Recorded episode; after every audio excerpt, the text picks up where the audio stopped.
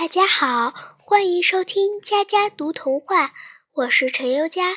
今天的故事名字叫做《月亮真的被天狗吃过吗》。夏夜，兔公公正在给小兔子们讲故事。从前，天上有条天狗，喜欢吃月亮，吐月亮。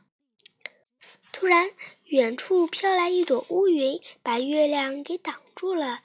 一只小白兔叫起来：“天狗吃月亮啦！天狗吃月亮啦！”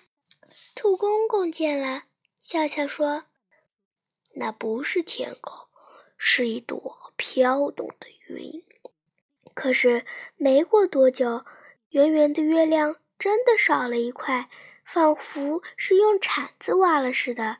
兔公公叫了起来：“天狗真的来吃月亮了！快拿锣！”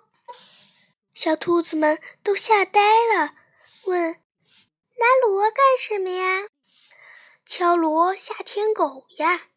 天狗听见锣声，就会把月亮吐出来的。”兔公公赶忙拿来铜锣，当当当当的敲了起来。谁知道天狗竟不怕锣声，还在一点一点地吞着月亮，直到把月亮全吞没了，才慢慢把月亮吐出来。兔公公这才松了口气，对小兔子们说：“我讲的故事，大家都亲眼看到了。今后要是谁不听话，我就叫天上的天狗来吃它。”小兔子们都乖乖的回家去了，只有小白兔在望着月亮发愣。我怎么没有看见天狗的模样？难道月亮真的被天狗吃过吗？我来解答：没有，天空中根本没有天狗。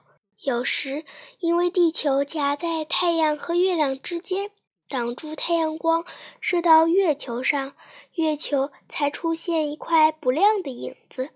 要是月亮、地球和太阳正巧在一条线上，月球就全不亮了。我们叫这种自然现象为月食。我的故事讲完了，欢迎下次收听。